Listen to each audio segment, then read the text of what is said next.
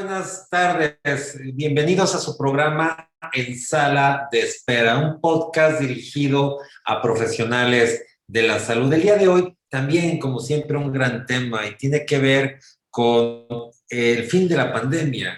Eh, hoy particularmente eh, quiero decirles que a diferencia de otros días estoy transmitiendo en mi en, mi oficina, después de más de un año de estar prácticamente fuera, vuelvo a estas mis oficinas a las que por supuesto encuentro muchas novedades, que seguramente ustedes también en su, en su rutina diaria. Y es que la ciudad me la encuentro o me la encontré prácticamente como antes de la pandemia. Sí, con ligeros cambios, pero con una fila interminable aquí en un colegio muy cercano a nuestras oficinas, completamente normal, ya los niños en clase, eh, las tiendas, los supermercados, eh, los adultos mayores caminando, eh, el tráfico, ya prácticamente todo el mundo haciendo su vida eh, cotidiana. Sí, si bien es cierto, muchos, muchos todavía traemos nuestro cubrebocas, la verdad es de que muchos de ellos ya no, ni siquiera usan cubrebocas. Tenemos una gran parte de la población ya eh, con la vacuna, tenemos eh, a muchas personas, millones de personas que ya han tenido el padecimiento y que han generado estos tipos de anticuerpos para esta enfermedad. Y luego entonces la pregunta que nos hacemos todos, ¿y cuándo se dará oficialmente, eh, legalmente, eh, se dejará tener efectos de esta emergencia sanitaria? Recuerden que el 31 de marzo de eh, el 2020 se decretó el estado de, eh, emergencia sanitaria, un mix, sí es un mix jurídico, porque es, eh, la ley contempla el tema de la, la constitución el caso de la contingencia sanitaria, que es la suspensión de derechos fundamentales para hacer frente a un caso de emergencia. En este caso no fue así, se decretó un estado de emergencia sanitaria, se decretaron y se establecieron medidas, pero estas medidas voluntarias, voluntarias eh, forzosas, eh, siguen vigentes eh, y no veo que se estén aplicando. Esto es, no veo a los adultos mayores cuidados como estaban antes, veo los centros comerciales abiertos con todo tipo de gente, veo las oficinas ya prácticamente abiertas de todo tipo, negocios, vaya, todos los eh,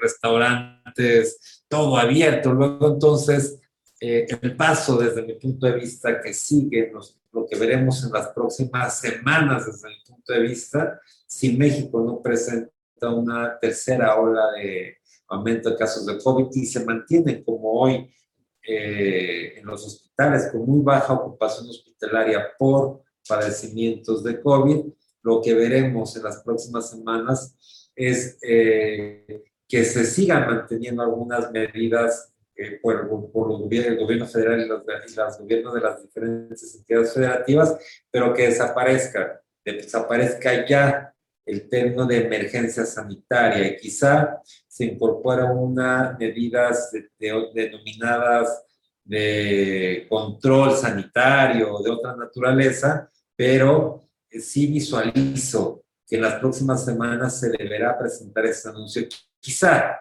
quizá inmediatamente después de las elecciones, pero dependerá sin duda de cómo eh, no se genere esta tercera ola de, eh, o tercera subida de, de casos de, de COVID. Eh, y luego entonces estaríamos listos para decir se acabó la contingencia, la emergencia sanitaria. ¿Qué pasa? Yo dividiría en tres partes, en tres, tres escenarios. Eh, legalmente, cómo va a desaparecer la emergencia sanitaria en México, cómo realmente va a ocurrir si no hay una tercera ola de contagios y la más importante, cómo lo va a vivir el mundo y México en relación con el mundo. Esto es, nosotros podríamos desaparecer el tema de emergencia sanitaria y llevar un control sanitario de la enfermedad. Pero ¿cómo lo van a tratar otros países? En Estados Unidos tenemos el, tema de la, la, cercanía con Texas. Eh, en donde es uno de los estados que desde hace meses ya no lleva ningún tipo de control. El, uso de cubrebocas no es obligatorio. Eh, pero ¿cómo lo va a asumir el resto del mundo? Estados Unidos es uno de los países que mejor control tiene con el tema de las vacunas. Más vacunas se han aplicado en el mundo. Sin embargo, ¿qué pasa con el resto de los países? ¿Qué pasa con Europa? ¿Qué pasa con Sudamérica, con África, Asia, donde se originó esta enfermedad? Y luego entonces eh, es otro de los temas que va a ver si esto lo hacen de una manera escalonada, si se espera a que la OMS lo eh, establezca este fin de la pandemia y deje ya un tema ya no de pandemia, sino un tema de, de control de una enfermedad mundial. Eh, vaya que le pueda cambiar la denominación y por supuesto la tercera etapa o la tercer punto que es la relación con, de México con los demás países. ¿Cómo será a partir de ahora? Si en los demás países, ¿qué países establecerán restricción para México? México no ha establecido ninguna restricción durante la pandemia, mucho menos hoy. Eh, desde el punto de vista eh, no tan mala decisión, digo, podría, podría, hoy podría considerar que ha sido acertada, porque además no hubiera evitado todo lo que hemos vivido.